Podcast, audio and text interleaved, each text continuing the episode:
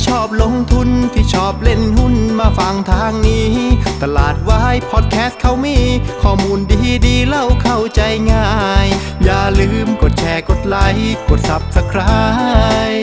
กดกระดิ่งด้วยนะคุณกำลังฟังตลาดวายพอดแคสต์ปีที่2ประจำวันอาทิตย์ที่18เมษายน2564รายการที่ทำให้คุณเข้าใจตลาดเข้าใจหุ้นแล้วก็พร้อมสำหรับการลงทุนในวันพรุ่งนี้ครับสวัสดีนะครับวันนี้คุณอยู่กับน้าแดงจรูนพันธ์วัฒนวงศ์เหมือนเดิมครับก็กลับมาเจอกันอีกครั้งนะครับสำหรับรายการตลาดวายพอดแคสต์นะครับซึ่งในเวอร์ชั่นวีคเอนด์นะครับเราก็จะเจอกัน1วันก่อนวันเทรดนะครับซึ่งในสัปดาห์หน้าเนี่ยเราก็จะกลับมาเทรดกันปกติเลยนะครับตั้งแต่วันจันทร์เป็นต้นไปนะครับเพราะฉะนั้นเราก็จะมาเจอกันในวันอาทิตย์เพื่อเตรียมตัวสำหรับการเทรดในวันพรุ่งนี้นะครับแต่ว่าวันนี้อาจจะต้องกราบขออภัยเพราะว่าตอนเช้าเนี่ยติดธุระอยู่พอสมควรเลยนะครับเพิ่งจะมาว่างอัดรายการนะเพราะฉะนั้นรายการก็อาจจะมาช้าไปสักนิดนึงแต่คิดว่าก็น่าจะมีข้อมูลเพียงพอพร้อมให้กับเพื่อนๆสามารถเอาไปเทรดได้ในวันพรุ่งนี้นะครับเอาละคราวนี้เรามาดูภาพตลาดในสัปดาห์ที่ผ่านมานะครับซึ่งจริงๆข้อมูลมันค่อนข้างน้อยนะเพราะว่าสัปดาห์ที่ผ่านมาเนี่ยเราเทรดเพียงแค่2วันนะครับคืนนี้ในภาพใหญ่เนี่ยเซตอินเด็กซ์ในสัปดาห์ที่ผ่านมาเนี่ยแม้ว่าจะเทรดกันเพียง2วันนะแต่ว่าภาพของแท่งเทียนอะไรต่างๆเนี่ยก็ดูไม่ค่อยดีเท่าไหร่นะครับโดยเซตอินเด็กซ์เนี่ยก็ปรับตัวลดลงนะครับ 1.1% ปิดที่ 1,548 จุดนะครับคือในสัปดาห์ที่ผ่านมาก็ต้องบอกว่าเราก็มีความโชคดีอยู่1เรื่องนะครับเนื่องมาจากว่าเราเทรดในวันน้อยนะเทรดเพียงแค่2วันคือวันจันทร์กับวันศุกร์แต่ว่ามันเป็นอาทิตย์ที่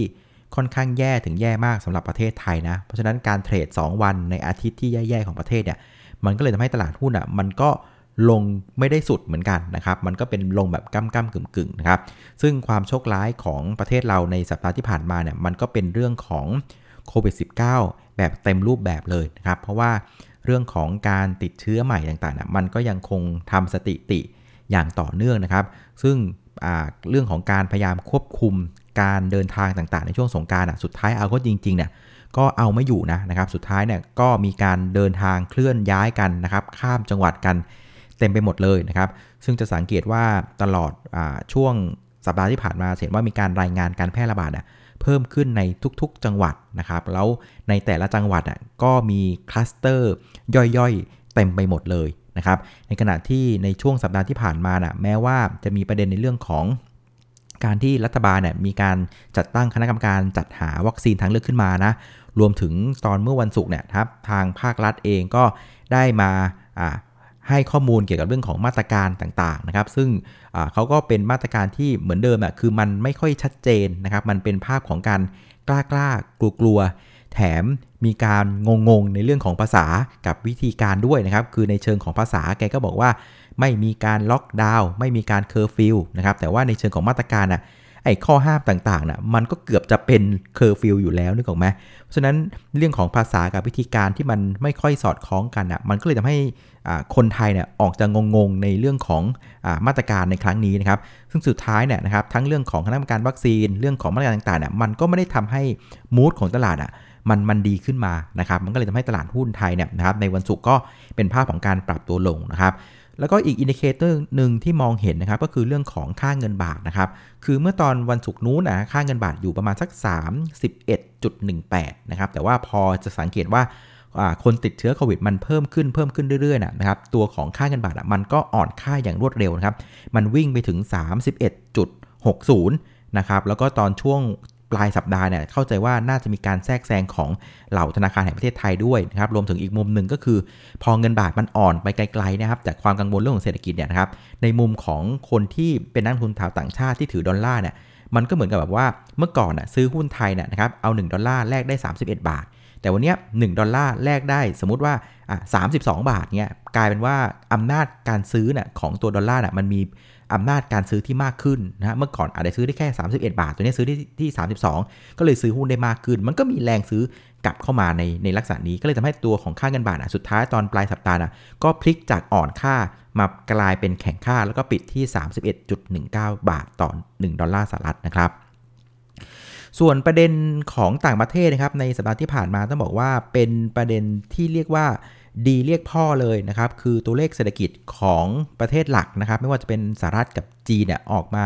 ดีมากๆนะครับอย่างตัวของเงินเฟ้อสหรัฐอเมริกาเนี่ยก็ยังคงเป็นภาพแบบเพิ่มขึ้นแบบค่อยเป็นค่อยไปนะครับแสดงว่ามุมมองของเฟดเนี่ยก็ยังถูกอยู่นะครับในขณะที่ตัวเลขของส่งออกเนี่ยนะครับก็ออกมาดีกว่าคาดด้วยนะครับก็สะท้อนว่าเศรษฐกิจอเมริกาเนี่ยกำลังฟื้นแล้วส่วนประเด็นที่3ก็คือเรื่องของตัวเลขการค้าปลีกนะครับรีเทลเซลเนี่ยก็ออกมาดีกว่าคาดเช่นกันนะครับก็สะท้อนว่าคนอเมริกันเริ่มมีกิจกรรมนะครับออกมาซื้อสินค้าต่างๆแล้วก็เลยทำให้ตัวของดาวโจนส์นะครับดัชนีดาวโจนส์ก็ทำสถิติสูงสุดใหม่เลยยัง all time high อย่างต่อเนื่องนะครับในขณะที่ประเทศจีนเองนะครับตัวเลขก็ถือว่าดีนะคือตัวเลข GDP จีนไตรมาส1นะแม้ว่าจะออกมาต่ำกว่าคาดเล็กน้อยนะแต่ขนาดต่ำกว่าคาดนะก็ยังถือว่าสูงมากนะครับโดยตลาดคาดว่าไตรมาส1เนี่ยจีนจะรายงานตัวเลขการขยายตัวเศรษฐกิจหรือว่า GDP เนี่ยคาดกันว่าจะเติบโต 19% นะ19นะปรากฏว่าออกมา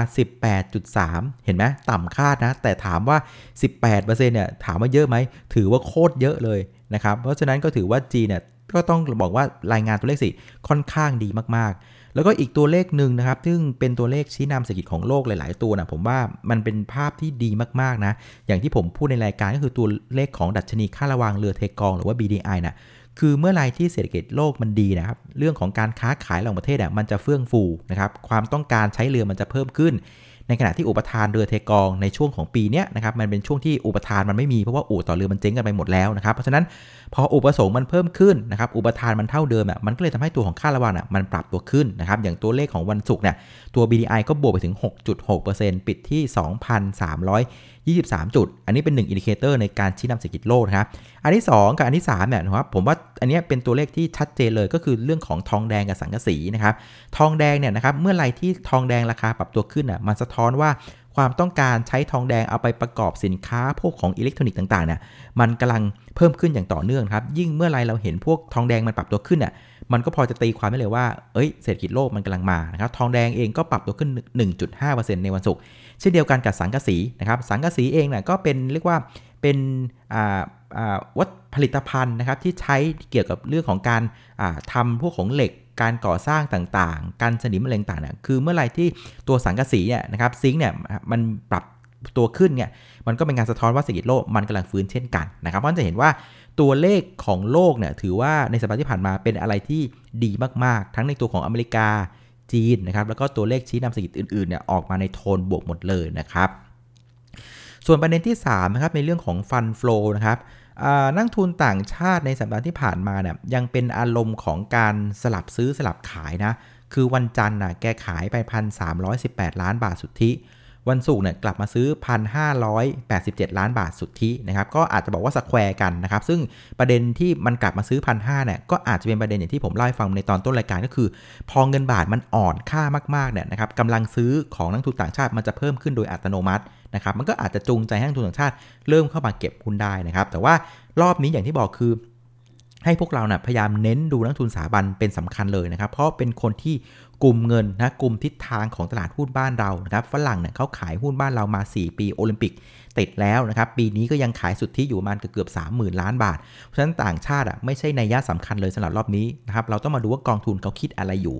ซึ่งในสัปดาห์ที่ผ่านมาเนี่ยกองทุนกลายเป็นภาพที่ขายทั้ง2วันคือวันจันทร์กับวันศุกร์นะครับวันจันทร์ขายไป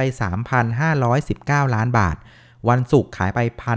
1,610 ล้านบาทนะครับเพราะฉะนั้นเห็นว่านักทุนสถาบันก็ยังไม่พร้อมที่จะเอาเซตนะรวม2วันจันทร์กับศุกร์เนี่ยแกก็ขายไปประมาณสัก 5,000 กว่าล้านบาทนะครับฉะนั้นอันเนี้ยมันก็เป็นการสะท้อนว่า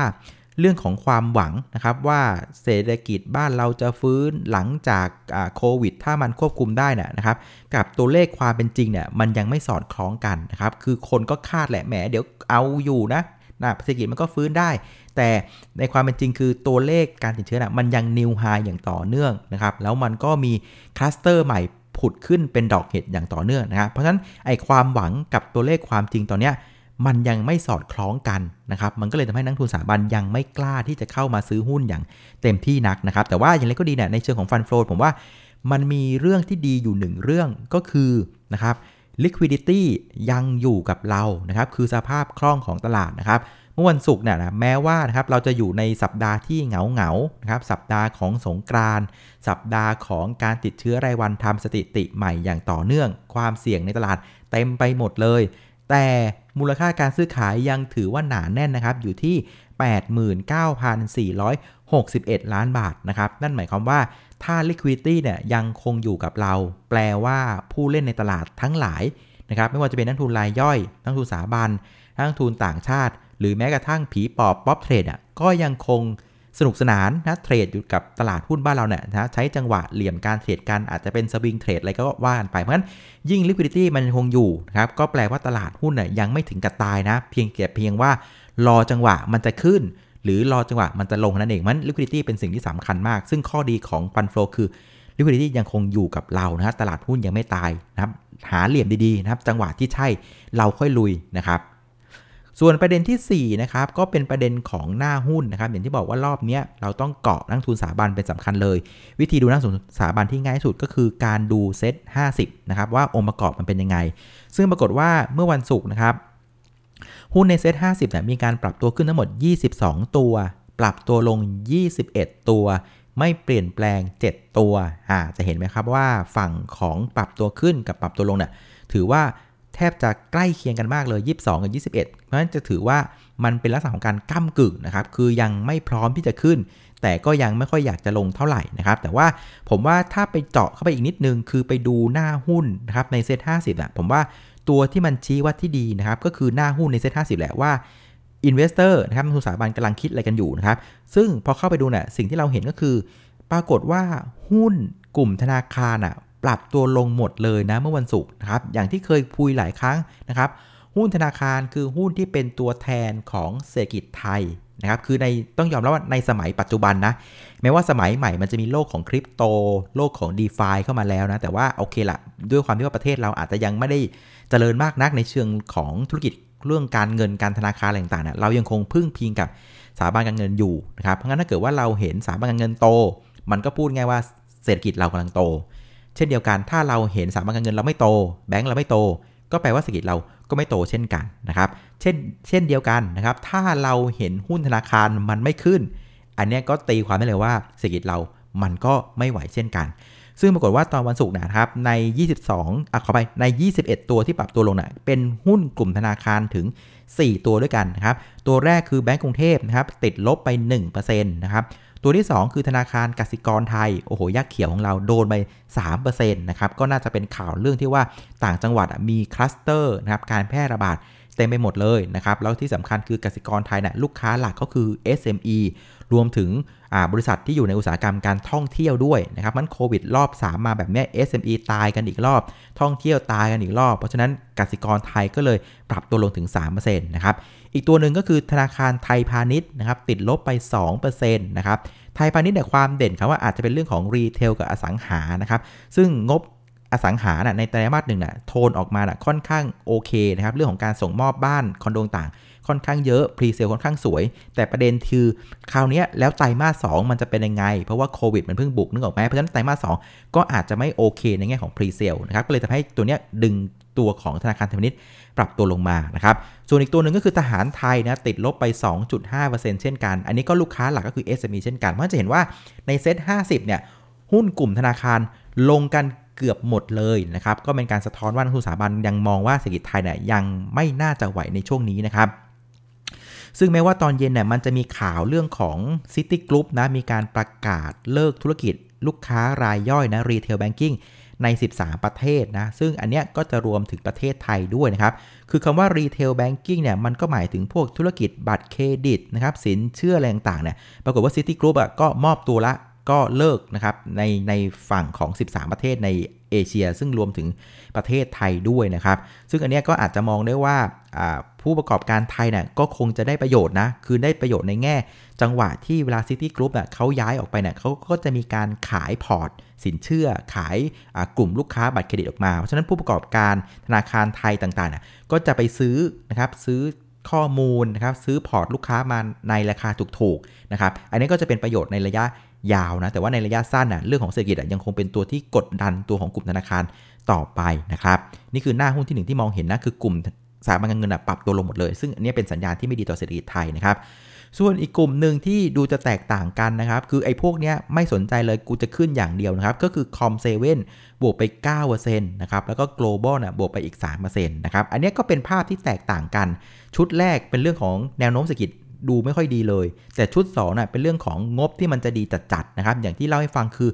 พวกหุ้นที่เกี่ยวเนื่องกับเทคโนโลยีต่างๆในต่างประเทศเนี่ยโอ้โหงบมันออกมาสวยหรูอลังการมากๆเลยนะครับทั้งเรื่องของเทคโนโลยีทั้งอิเล็กทรอนิกส์ต่างๆคอมเซเว่นก็คงจะได้ประโยชน์ในทิศทางเดียวกันนะครับในขณะที่ตัวของ global เองเนี่ยก็บวกไป 3% เนี่ยก็น่าจะเป็นประเด็นในเรื่องของ high season ของตัวของเขาเองด้วยนะครับก็ทำให้งบเขาน่าจะออกมาดีด้วยก็ขยับได้ค่อนข้างดีนะครับเพราะฉะนั้นหน้าหุ้นเห็นว่า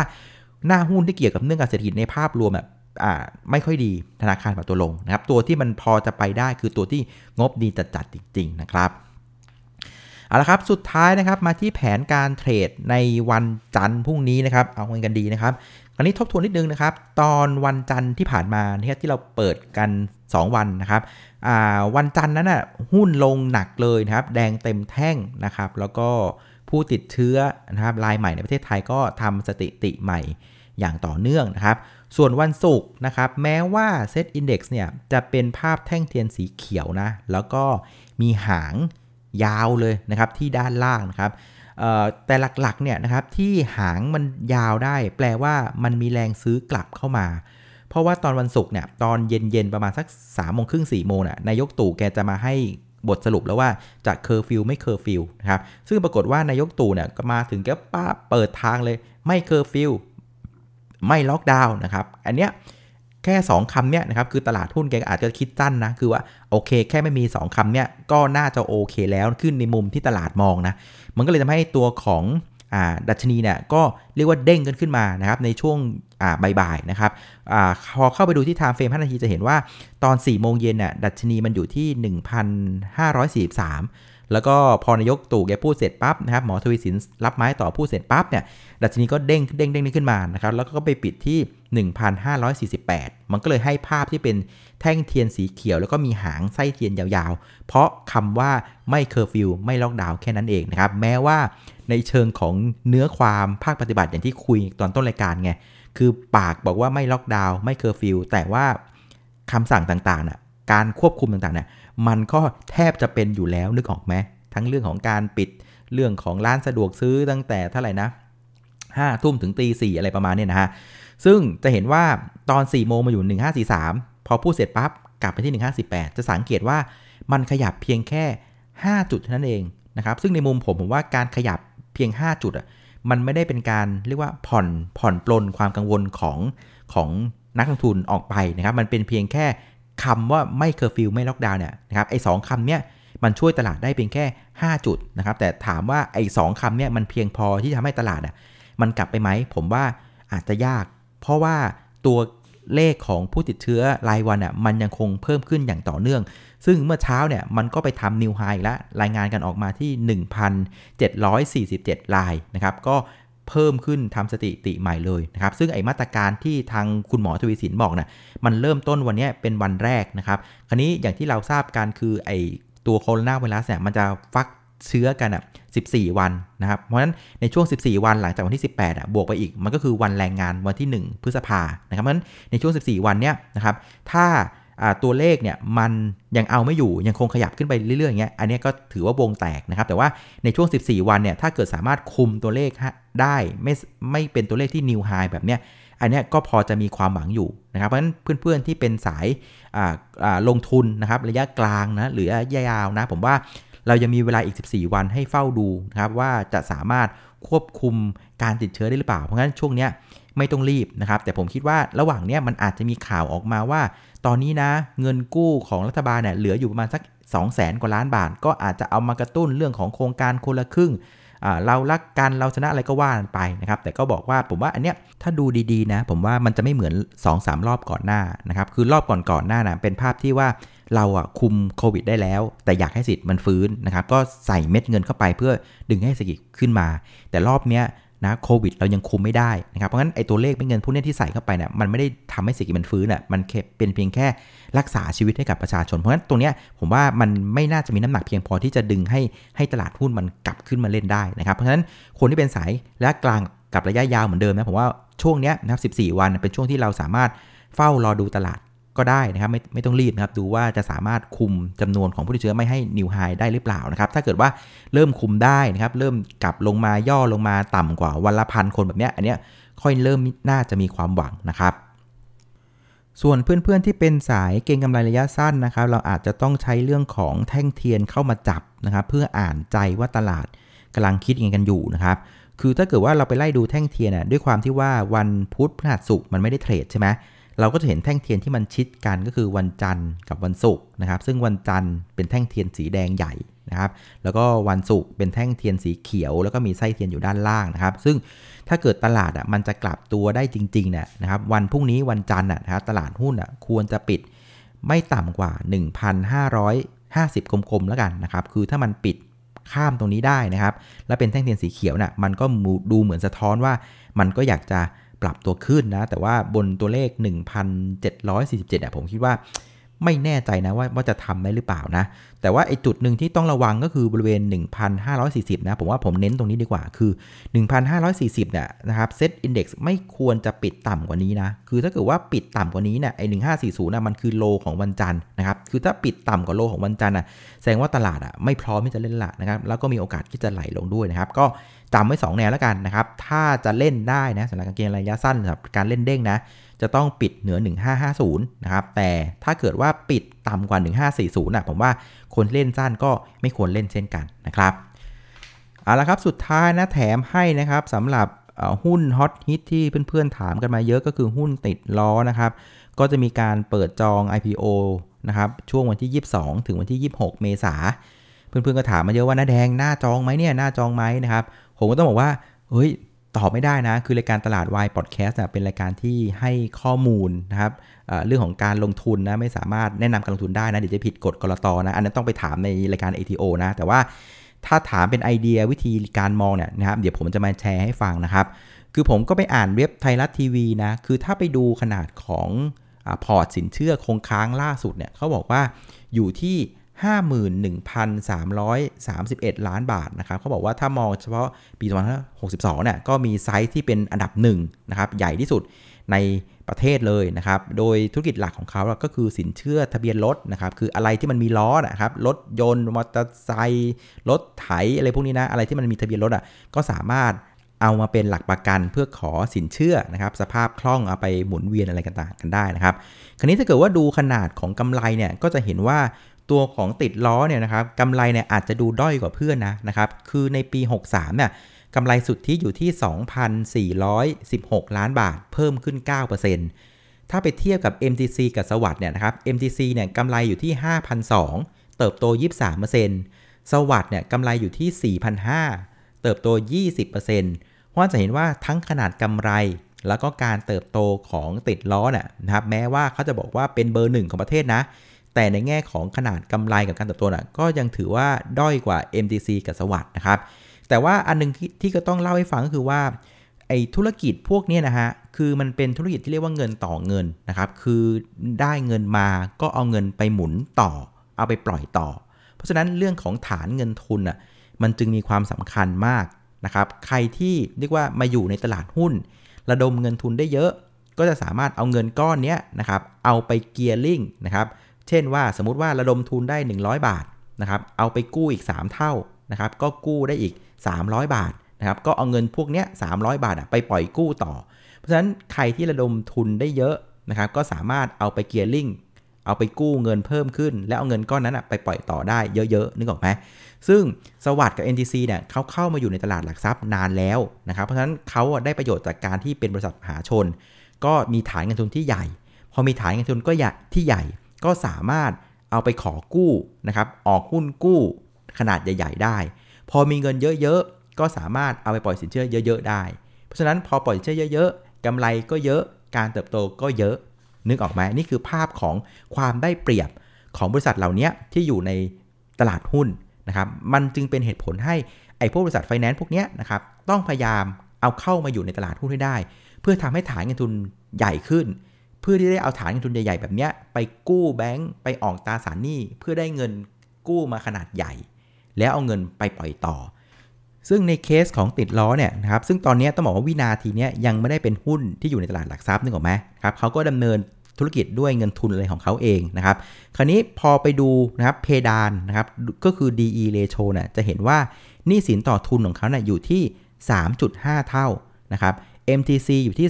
2.7 นะสวัสดิ์อยู่ที่ 1.1 เห็นไหม DE ratio เนี่ยมันเป็นอัตราส่วนที่สะท้อนว่าบริษัทอ่ะกู้เงินมาเยอะสัดส่วนเยอะหรือยังนะครับถ้า DE ratio เยอะๆแปลว่ากู้มาเยอะแล้วนะครับถ้า DE ratio น้อยแปลว่ากู้มาน้อยนะครับซึ่งติดล้อน่ะอยู่ที่ 3.5 MTC อยู่ที่ 2.7 สวัสดิ์อยู่ที่ 1.1 นั่นหมายความว่าติดล้อเนี่ยเรียกว่ากู้มาเต็มที่แล้วนะครับ DE สูงถึง 3.5 เท่านะครับถ้าจะขอกู้กว่านี้แบงก์ก็เริ่มมองหน้าแล้วเฮ้ยเยอะไปไหมนะครับซึ่งโดยปกติแล้วเนี่ยไอ้พวกธุรกิจแบบเนี้ยแบงก์เขาจะไม่ปล่อยกู้จนบริษัทมี DE สูงจนเกินไปนะครับอันเนี่ยคือข้อจำกัดที่ทำให้ตัวของติดล้อน่ะเขาโตได้เพียงแค่ 9% ในปีที่ผ่านมานะครับผมคิดว่าเรื่องของ DE ratio น่ะเป็นตัวที่จำกัดไม่ให้เขาโตได้ในช่วงที่ผ่านมาเพราะฉะนั้นรอบนี้นะครับคือผมลองเอาจำนวนเงินที่เขาจะเรียกว่าเพิ่มทุนรอบนี้ได้ IPO นะเอาเฉพาะหุ้นใหม่นะครับแล้วก็ขายที่ราคาสมมุติว่า36.50 บาทแล้วก็ว่านไปนะเขาก็จะระดมทุนได้ค่อนข้างเยอะนะครับพอระดมทุนได้ค่อนข้างเยอะนะครับ DE ratio น่ะจาก 3.5 เท่าน่ะมันจะลงมาเหลือเพียงแค่2เท่าประมาณ 2.1 เท่าเห็นไหม DE ratio จะลงมาต่ำละนะครับจะอยู่ระหว่างสวัสดิ์กับ MTC ละนะครับสวัสดิ์ 1.1 MTC 2.7 นะครับติดล้อ IPO เสร็จปั๊บจะลงมาเหลือ2เท่าเพราะฉะนั้นหมายความว่าถ้า DE เขาลงมาเหลือ2เท่าปั๊บเนี่ยนะครับโอกาสที่เขาจะไปกู้ได้ละนะครับจากเดิมอาจจะติดเพดานละ 3.54 เท่าอะไรเงี้ยเขาก็จะสามารถกู้เงินได้อีกช็อตนึงนะครับสามารถออกตราสารหนี้ได้ออกหุ้นกู้ได้ซึ่งตอนเนี้ยเครดิตเรตติ้งเขาอยู่ที่ A ลบนะดีที่สุดในตลาดด้วยนะครับเพราะฉะนั้นโอกาสที่เขาจะระดมทุนหาเงินได้อีกเพื่อเอาเงินไปต่อเงินนะครับเพื่อสร้างการเติบโตอีกดอกนึงเนี่ยผมว่ามันก็มีความเป็นไปได้นะครับเพราะฉะนั้นต้องบอกว่ายักษ์ใหญ่ที่อยู่นอกตลาดนะครับตอนนี้กำลังจะเข้ามาในตลาดแล้วก็จะใช้นะครับประโยชน์จากการที่อยู่ในตลาดหลักทรัพย์เพื่อทำให้เขาสามารถระดมทุนได้เพิ่มมากขึ้นใหญ่ขึ้นแล้วสามารถจะไปสร้างการเติบโตในระยะถัดไปได้นะครับก็ให้เหลี่ยมการดูเอาไว้ประมาณนี้แล้วกันนะครับยังไงเพื่อนๆก็อ่านบทวิเคราะห์แล้วก็เอาไปตัดสินใจกันดูแล้วกันนะครับเอาละวันนี้ก็คงจะครบถ้วนประมาณนี้นะครับสำหรับรายการตลาดวายพอดแคสต์นะครับขอบคุณอีกครั้งสำหรับการติดตามกดไลค์กดแชร์ให้นะครับวันนี้ขออนุญาตลาไปก่อนนะครับเจอกันอีกทีวันพรุ่งนี้เย็นๆนะครับสวัสดีครับหากใครที่ชอบลงทุนที่ชอบเล่นหุ้นมาฟังทางนี้ตลาดวายพอดแคสต์เขามีข้อมูลดีๆเล่าเข้าใจง่ายอย่าลืมกดแชร์กดไลค์กด Subscribe กดกระดิ่งด้วยนะ